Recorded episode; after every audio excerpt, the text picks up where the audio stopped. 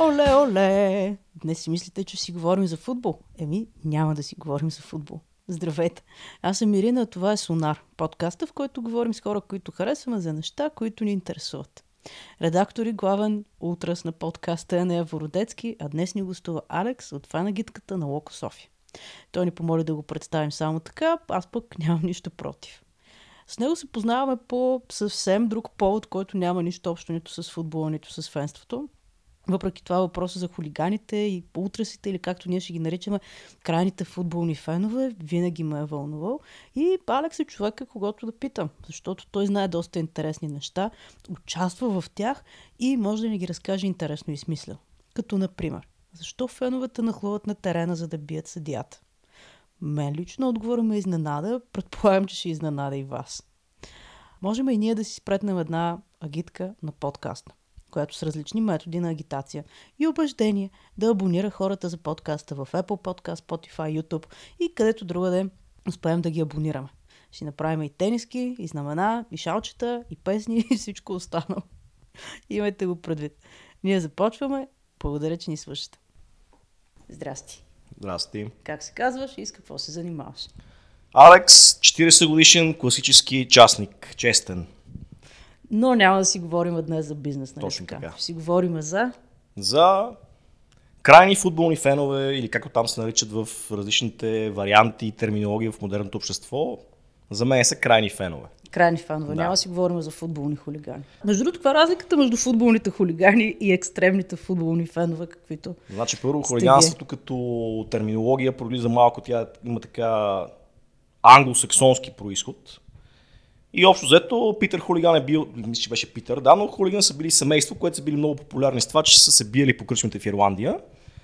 И това прераства после в един вид социално поведение, което се лепва на хората, които пият, ходят по футбол и се бият, което в края на 19 век е общото било единственото достъпно забавление за нормалния гражданин на острова. И после това се преекспонира и в края на 60-те отново се връща в оборот, като хората, които ходят по най-вече гостувания в Англия, се лепва този прякор, защото се прави същото нещо. Ти излиза се рано сутрин, отива се на пъп, там се правят една брой действия, които са свързани с наливни и други субстанции. И после е да се сбиеш с съответно местната или гостуващата публика, за да се види кой е по-по-най което е предизвикано, нали, с, т.е. съпътствано с много различни такива прояви, нелицеприятни за редовия граждани. Горе-долу това е нали, происхода на самата дума, като в различните държави, например, има различни аналози.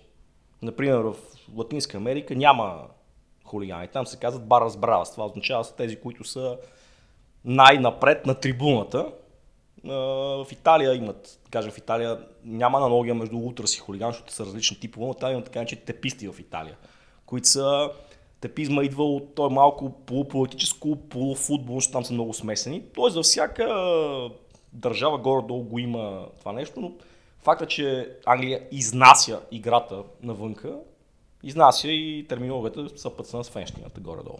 В България в началото на 21 век хората имат достатъчно ентертеймент който не е свързан само с това да се напиват по кръчмите, да ходят да бият други хора. Има ли хулиганство или екстремно фенство, защото наистина не знам каква е разликата между двете в нашия си български контекст, в това, което вие правите. Значи винаги като ме попитат има ли хулиганство в България, казвам един виц.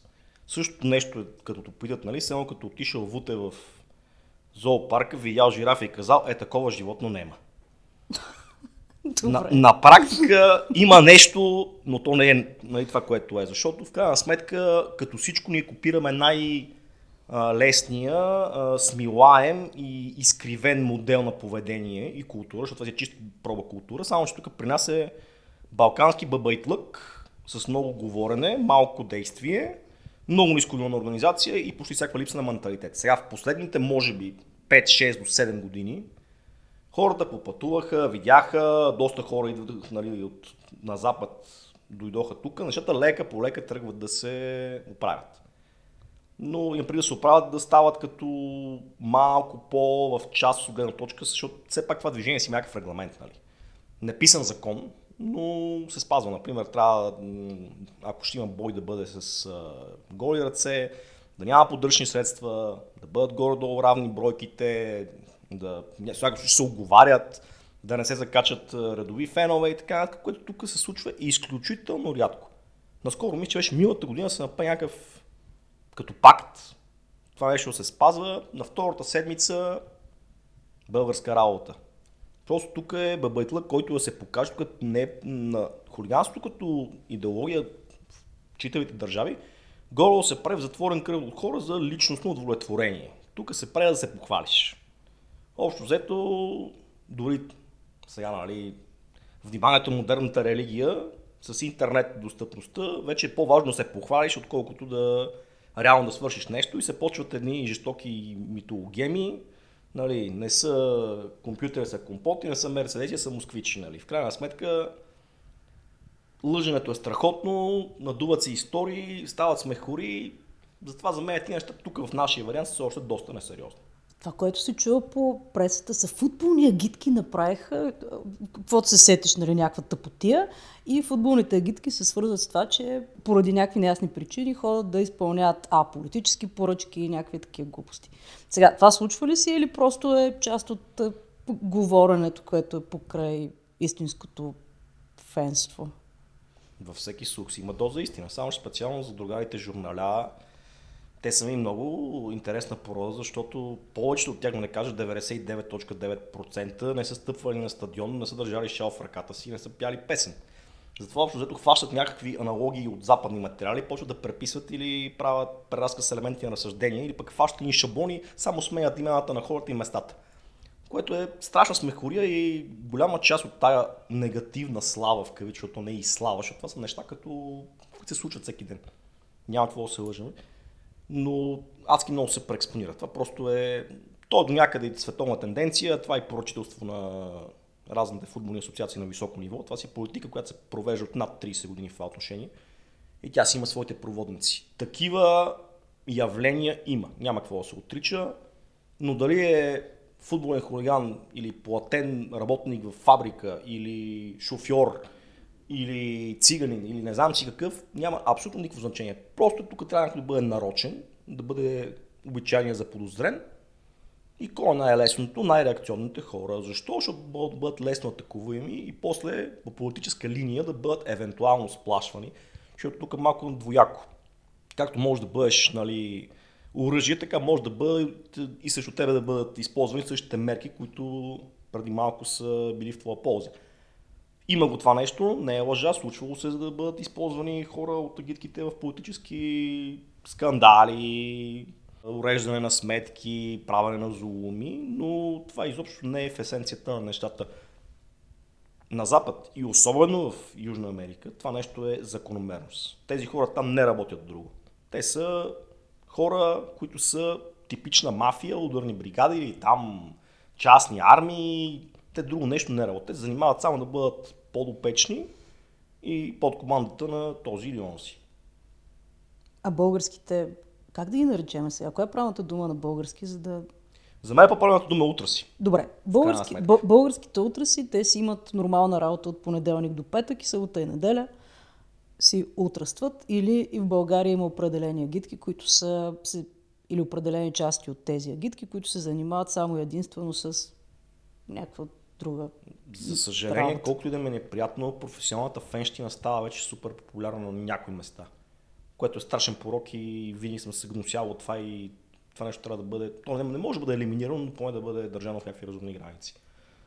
Само, че изкуствените, как да кажа, идоли на масите, просто масите много простяха, за съжаление и много лесно им се налагат изкуствени идоли отгоре, а българия много обича да, да почита някой и да мисли, че някой ще го прави да мисли вместо него.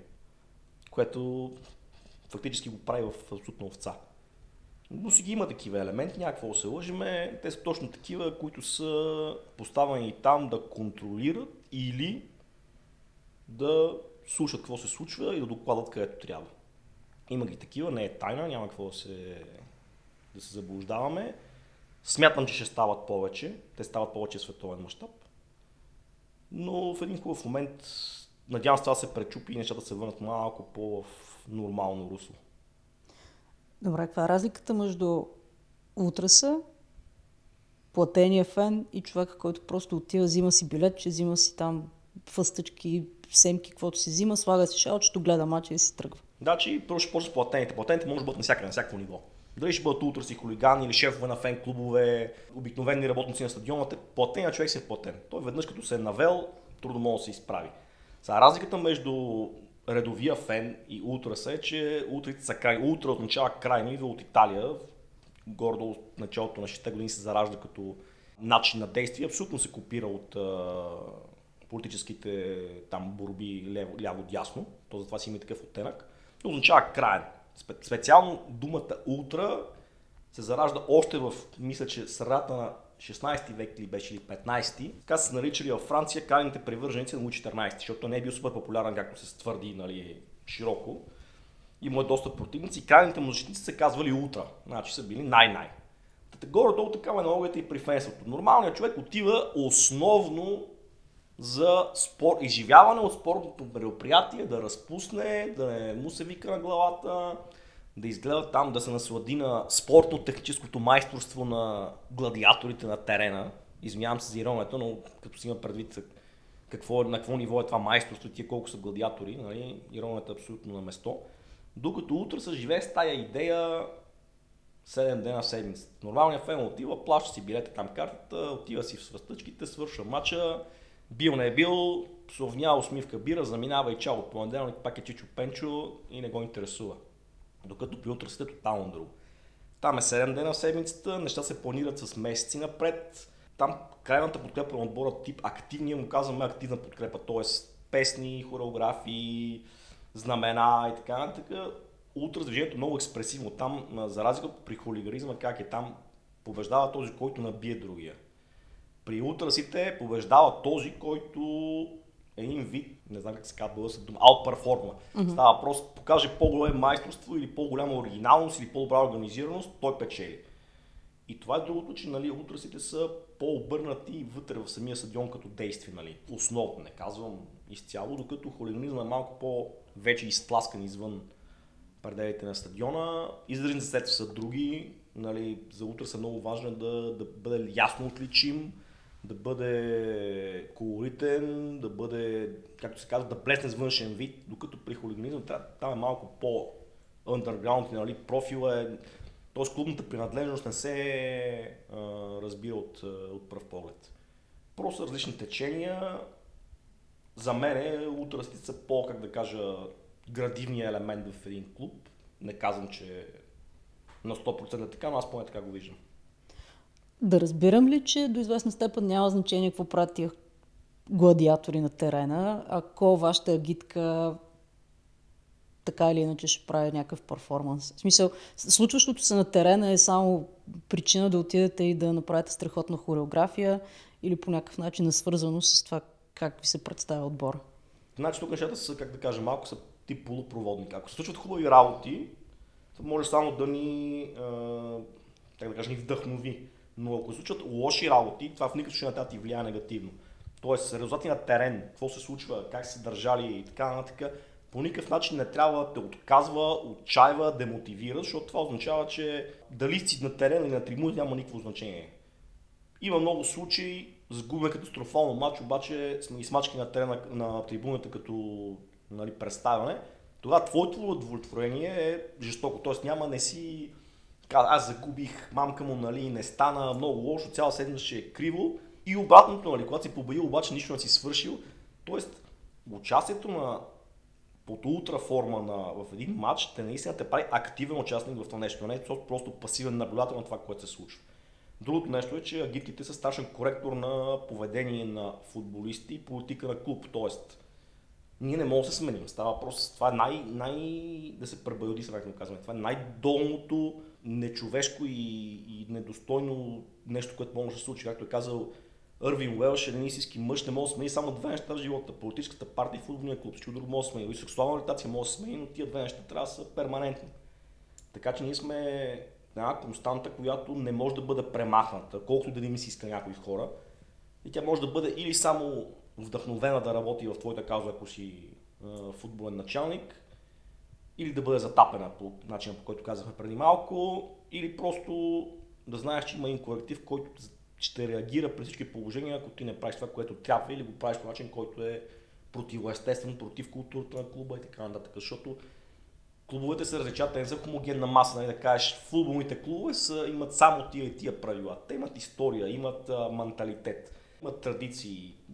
Много неща става, просто това си като един организъм, който живее 100 плюс години в някои случаи, така че ако някой дойде от въздуха и каже аз съм новия ви човек, както се случва, например, на Запад, там вече това нещо е пречупено, Ами значи няма да дойде някой от въздух и да ми каже, нали, аз съм новия човек, аз съм ся и все, защото ти си един господин никой, който е тук за момента, дали утре ще е тук, мога да решим и ние.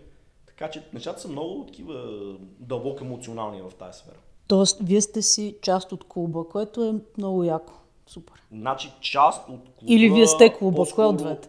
Значи, ние бяхме първата гидка в България, която каза, че нали, Локо София това сме ние. Ние си из, изживяваме като душата на... Ако няма нали, тяло, един клуб, едно тяло, един организъм, ние сме душата на, то, на това, този организъм. Ние не се родеем с ръководство, футболисти и така нататък, но сме част от клуба, защото има разлика между отбор и клуб. Това не са идентични понятия. Добре, можеш ли да обясниш малко по-детално? Тоест, между един отбор и клуба? клуб е съвкупност, това се казва клуб, той е съвкупност от компоненти ветерани, история, школа, първи отбор, ръководство, фенове, да кажем, това са основните компоненти. Единственият компонент, който е перманентен, говоря като вечно присъстващ там, това е публиката. Тоест, ако ти не се съобразяваш с нея, тя е единственият компонент, който е там безкорисно. Става въпрос, че повечето случаи другите имат дали материален или емоционален интерес или егоцентричен интерес да бъдат част от този клуб, го имат. Само публиката няма никакъв първичен интерес на публиката е любов, отдаденост, идентичност. Това е. Така че ние не се интегрираме с... Ние сме част от клуба, но не сме част от отбора. Има огромна разлика. А как се става част от клуба? Трябва да си роден в семейство на фенове на в случая Локо. Можеш да го харесаш, Нали, от една страна, каква ти е вътрешната мотивация и от друга страна, как те приемат. Не? Защото аз, ако съм от грешния квартал и моите родители са били фанове на грешния отбор, обаче аз супер много харесвам вашия. Как мога да стана част от него без това да се приема за предателство спрямо да, знам, Беро е Стара Загора. Пак казвам, всеки клуб е различен. Има семейни клубове, наследствени клубове, има масови клубове, както ми казваме ние клубове конфекции много различно. При нас голяма част си е наистина обословена от наследственост. Аз съм трето поколение, например. Има хора, които са четвърто, т.е. от началото на, на цялата история, те са си баща и син и така нататък. Има по квартален принцип. Значи, огромно грешно схващане и такъв много смехотворен стереотип е, че нашия клуб е само от, да кажем, надежда, свобода и темпо. Пълна глупост. Ние сме абсолютно цяла София. Аз съм а, от квартал, който е много близък, например, на времето нали, се водеше много близко стадион Герена. Ми там нашите фенове бяха наравно с тези на ЦСК. Говоря 80-те години. Така че тия стереотипи, нали, кой откъде има го това нещо, например в Англия, териториалната обословеност е страшно голяма. Там, например, наследствената не е толкова голяма, колкото териториалната. Всичко според зависи. А приемането как става? Основно по желание и по доказване. Значи, както обича да казва мой австрийски приятел, агитките са абсолютно тоталитарни организации, в които печели най-силния. Тоест най-силният има право и най-умният има право. Тоест малко е автокрация там. А, така че може да си от най-далечен квартал, може да си от, деца казва, квартала на врага, има и такива случаи, но докажеш ли се, нали, че си качествен и че наистина го мислиш, това си мъжки клуб. Някакво се лъжа. И още веднъж ти можеш да си ходиш на каквито искаш мачове, ако си просто фен, обаче за да си част от утрасите, трябва да имаш и друг тип качества и трябва да отделяш повече време и енергия за цялото това на нещо. Ако си искаш мачове, не можеш да ходиш, защото ако те хвалям, че ходиш на мачове на друг клуб, много лошо. Пак ако казах, не съм от утрасите, мога да ходя да, където си искам. Да, да. Тредовия фен е абсолютно свободен да си прави каквото си иска. Но другото е, че ако си част от организацията, трябва да имаш, да си пазиш репутацията, защото твоята репутация е репутацията на всички останали. Тоест, ако някой направи нещо за да се посрами, посрама и мене, което не е добре. А каква ви организация? Ти сега спомена за а, правото на по-силния и по-умния. Но за да правите нещата, които правите, трябва все пак да има някаква структура и да е ясно кой къде се намира. Значи най-силното качество на една гидка, която трябва да бъде наистина силна, номер едно, който какво ще да ми говори в България, е дисциплината. Няма неща като фанатизъм, пари, време и такива връзки, бройка. Най-важното и условие номер едно дисциплината. Искам всички да го разберат много. Няма ли дисциплина, нищо не се получава. Или се получава компромисно, некачествено и така нататък. Защото в България това нещо е страшно изкривено и любимата ми фраза ти къв, че ще ми кажеш или другата ми любима фраза не ми давай, а къл пари ми давай правят така, че нашата сцена е много далече от истината, от която може да бъде. Така че дисциплината е предпоставка номер едно. Оттам нататък се знае кой за какво отговаря. Винаги си има едно звено, което ние го наричаме ядро, което от хората, които ръководят различните длъжности. Нали. При нас има неща, които един се занимава с знамена, друг с пиротехника, трети с пропаганда, т.е. ръководи тия дейности и под него има други хора. Горе-долу нещата са пирамидални. Всеки си има екип, ние преди им казахме звена, вече ги нямаме, но на времето бяхме разпределили отделни звена. Ти отговаряш сега, като се специализират хората, качеството става вече много по-голямо. Сега стават по-бързи, по-качествени, за по-малко пари. Нали, има хора, които да се занимават с забирането на пари, някакво се лъжим, говорим на доброволен принцип, нали? нямаме такива някакви силови методи на, на финансиране. Така че една гидка по нищо не се различава от една фирма от среден или голям размер. По нищо. Абсолютно. Добре, каква е крайната цел тогава? А, на, е, на, на това, крайната което цел е само една. Подкрепа максимална, най-добрата, безусловна. Нищо друго няма. Това е. Имаш само една единствена цел, която може да се постигне по хиляда начина. Кой как я постига вече, тук вече е изкуството. Но това е целта. Подкрепа на отбора навсякъде, по всякакъв начин вашата агитка с какво е по... Как подкрепяте отбора си по-добре от другите? Защото ми изглеждаш като достатъчно организиран човек и вероятно правите някакви неща по-добре от някакви други агитки. Значи ние в последните 10-12 години адски дръпнахме назад по N набори причини, които няма да, да споменавам, но ние сме известни с това, че сме може би най-инновативната и най-колоритната агитка в България. Направили сме доста неща за първ път които никой друг не ги е правил. Някои ги признават, някои не. Второто е, че нещата, които правим, стила, който имаме е супер уникален, не копираме нищо от никой. И гледаме да, да бъдем супер прецизни в това, супер имаме изискване спрямо себе си да бъдат нещата на високо ниво. Тоест много трудно правим компромис с това, което а, нали, прилагаме на трибуната. И третото е, че никога в, почти никога в историята си не сме били в близки отношения с ръководство, дори напротив, винаги сме били жесток контрапункт и сме си имали адски много проблеми за това нещо. Казвам, но това е най-генерално, нали, като някакви три неща, които са така по ясно отчетливи. Признавам, че в последните 10-12 години нещата са много назад, но потенциалът си е там, става просто и ядот от хората е там, просто има други причини, които за съжаление ни пречат. Голяма част от тия причини са вътре в нас. Значи, Другото нещо, че аз винаги съм гледал първо ние да видим къде са нашите грешки, преди да обвиняваме той Иония или световната конспирация, че нещо не може да се случи. Основно си в нас проблемите, надявам се да се грешат скоро, не го виждам нали, реално, но борбата продължава. Кои са основните проблеми? За нас и специално. Е, за вас говорим, ако искаш, може и по, по Първо, принцип да говорим. За толкова години това моят най-голям провал е, че не успя да се превъзпита менталитета типично българския на така наречен кибицизъм, защото нали, хората викат за палянковци и така нататък. Чист кибик е българския фен, няма какво да се лъжим, колкото и неприятно да е някои хора. Това кибицизъм и това авантаджиство не може да се, да се промени. За мен основните проблеми са на ниво менталитет и, и начин на мислене. Няма вяра, много лесно се, се отказват хората, не им се дават пари, т.е. много знаят да говорят, малко да действат интриги, личностни пререкания и така нататък. Това са основните проблеми. Второ, смяна на поколенията. Значи, така или иначе, с навлизането на интернета, младото поколение тотално се дезинтересира, както се казва в, по-модерно в, в, в тази сфера, не им се занимава. Трето, така вече нашия клуб се, е просто нали, емблематичен гледна точка на пародийно управление и на, на антиполитика спрямо феновете. Това допринесе, взеха ни стадиона, взеха ни сектора, малко стана като в латино сериал историката.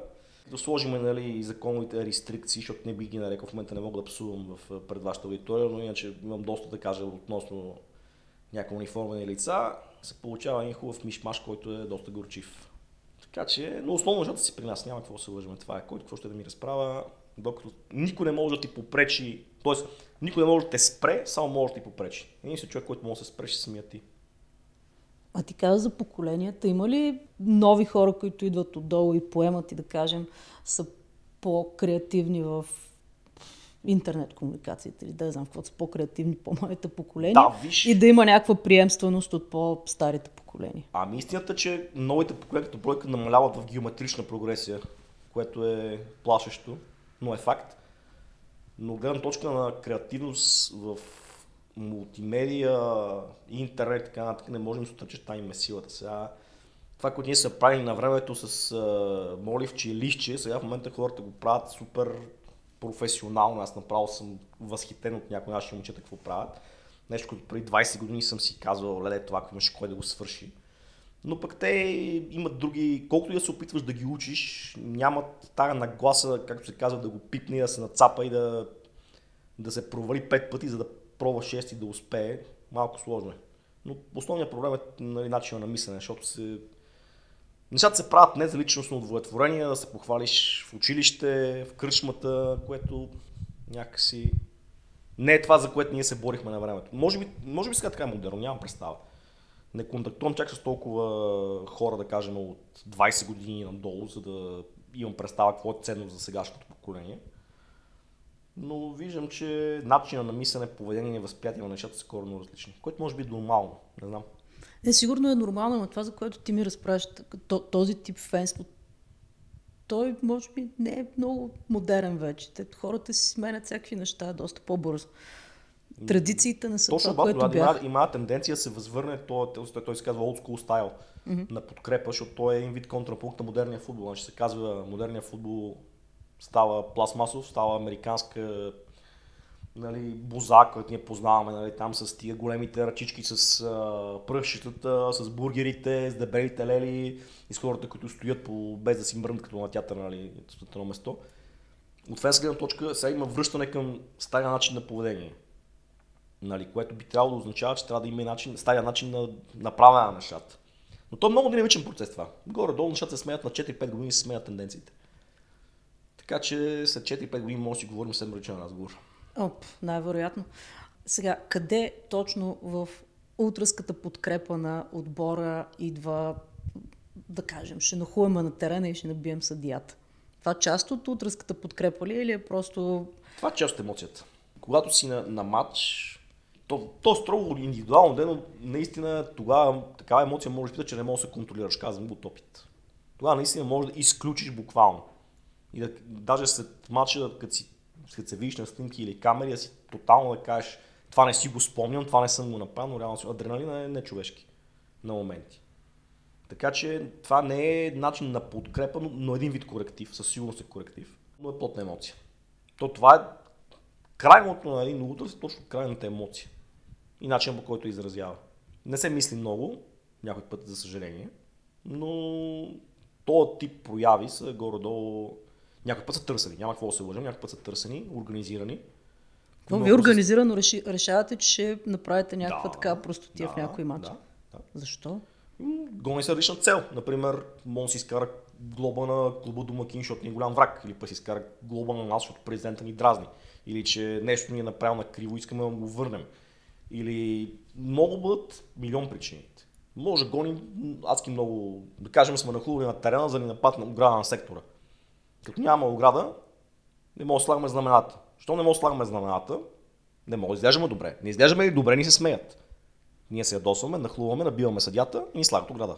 Много е просто. Малко е детско, но така се действа. Е, то това е много така смислена причинно-следствена връзка. Просто никога не съм се замислила, че можеш да нахуваш на терена, за да направиш някаква така Сил, глупост. силов прием. За една, нали, нещо, което просто ти трябва. Да, когато отидеш и кажеш, искам еди кое си нещо, т.е. той е като да отидеш при шефа си да му кажеш, шефе, искам лаптоп, за да направя по-хубава презентация. И той му казва, няма, ето ти тук е една линийка, едно химикалче, с него ще правиш презентации. И третия път, като отидеш, и, нали, се случват и други работи. Гордо е същото. Така че, когато не можеш добро, се пробва с лошо. Някой пробва директно с лошото. Нали? Аз не съм привърженик на тая политика, но има и такива. Добре, минахме през биенето на съдята. Това ми е много такава интересна тема. А, а привържениците на другите отбори на вас, кой ви е кръвния враг? Има ли въобще кръвен враг на Локо? Или всички други отбори, които не са не, ваши? Не, не бих казал, че кръвен не. В последните, съжалявам, последните години Софийските отбори не се понасяме, особено с нашите приятели от Овча Купъл. Това е феномен от последните, може би, 20 години, преди не беше така. На границата между а, демокрация и комунизъм основната неприязъм беше с хората от Перник и от Плодив. Основната. Но и това са процеси, които се менят. Значи имало е случаи, някой не се понася, след 20 години сте партия или обратното. Но към момента нали, софийските отбори изобщо не се обичаме, пловдивските традиционно, Варна също, Перник както винаги, но пак казвам, тия неща варират. За мен е, не е определящо кой мразиш. Аз също това се опитам да втълпя на нашите хора, че не може твоята идентичност и активност да се определя на базата на това, кой е срещу тебе, защото това означава да станеш заложник на неговата емоция. В България, за съжаление, по-голямата част от фенската маса се движи основно от негативизма, т.е. да мразим, да плюем, не отиваме там, понеже онези гадните трябва да бъдат наплюти и набити. Това е мотивация за много хора и по света, но тя би, би трябвало да бъде основна. Когато нали, повече мразиш, отколкото обичаш, рано или късно то ти изяжда отвътре, другия печели. Аз поне така мисля. То за вас няма значение кой играе срещу О, вас. Не, не, има огромно значение. Казвам, че за мен лично не би трябвало това да мотивира ниския фен, кой е срещу него. Защото това от гледна точка, това от друга гледна точка пък има страшния феномен, който го има до някъде доста на Балканите, но в истинските футболни държави го няма. Дали ще отидеш или няма да отидеш на матча, да се определя от това също кой играеш. Това за мен е абсолютно несериозно. Е, нали, има повече е... заряд, но това не трябва да ти бъде второстепенното. Видиш ли, че отборът ти на терена, независимо дали е срещу Сосорлево или срещу Реал Мадрид, ти трябва да си там. Това е. Всичко друго е компромис и условия. А на мен ли ми се струва или фен групите на по-малките отбори са по-активни, отколкото фен групите на големите отбори? Или просто утрасите на големите отбори не се забелязват толкова в цялата масовка? Има го момента, че, както се казва, липсата на, размах се компенсира с липсата, с наличието на активност. Но то пак е на, на много е частен случай. Понякога това е така, пак зависи от хората, зависи от ситуацията, но като цяло да, защото е много по-лесно да организираш малка група и да я стиковаш, колкото да организираш голяма такава. Това си е ясно, нали? Така че има го това нещо, забелязва се. Всеки иска да, да, да бъде на, на първо место и всеки го постига по различни начини. Добре, и напоследък стана много популярно да се пише Лок София по пирамидите. Още не сте видяли. Наистина. Имаме, имаме цял лист. Ама това е нещо, което някой просто ходи и, и решава да, да пише някъде или абсолютно целенасочено си брандирате египетските пирамиди. Специално този феномен, с години аз съм казал, ще се изучава в учебниците по маркетинг на световно ниво, защото няма налог. Една проява подкрепена с доста алкохол и так да кажа, неналичие на други забавления, се преекспонира по такъв начин, че който и да беше платил за такава кампания, така кампания не може да си поръча. Това е невъзможно. Това казвам, това ще се изучава. И съжалявам, че нашите мъдри ръководители не се възползваха да, да монетизират тази кампания, грубо казано, защото такава известност, независимо била тя негативна, някои я взеха на майтап, други я натовариха с прекалена емоционалност, трети я взеха като супер иновативност и така нататък. Но тази кампания, т.е. този инцидент се превърна в кампания, която ще се превърне в феномен, тя се преекспонира. Тя сама почва да, да еволюира. Хората взимат и се припознават с това нещо, а в последствие голяма част от тези хора, или не голяма, ще се припознават с самия клуб. Това е класическия маркетингова стратегия за конверсия на интерес. Но направена в нали, спортно-вандалски вариант. Ние му казваме това, в момента ние на, на Базик се казва, че това е културен тероризъм и че в момента сме подготвили спящи клетки в големи европейски и неевропейски градове с известни монументи и обекти на изкуството, които ще бъдат ударени в кавички по сигнал. Това разбира се изцяло в рамките на шагата, но много хора се връзват, най-вече медиите.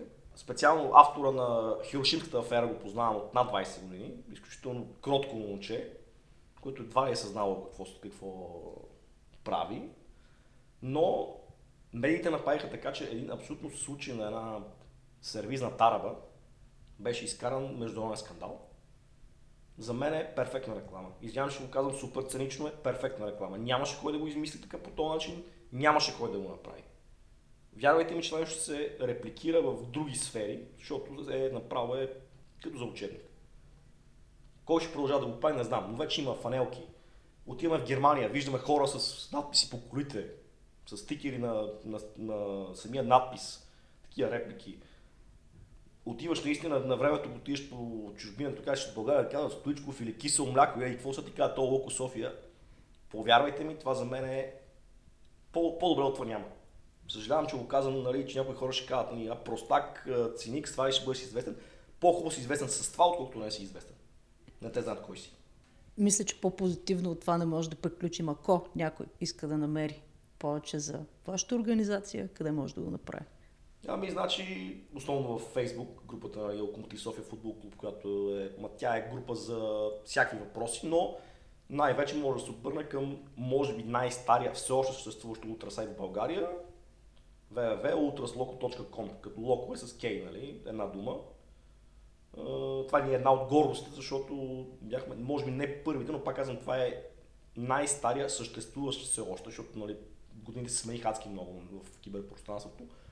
Но там има доста актуална информация и линкове към други сайти. А, да, и друго, ако си иска да се намери информация, чисто още нещо, което сме уникални, ние създадохме фенска медия, изцяло онлайн медия, която да бъде альтернатива на официалните вестници, сайтове, които пълни с лаици и с невярна информация, в която се покриват абсолютно всички спортове и информации, свързани с локомотив, което излезе. Независимо дали е само водна топка, художествена гимнастика или кегли или футбол, вътре в този сайт а, има информация актуална, пречупана през фенската призма, т.е. от извора.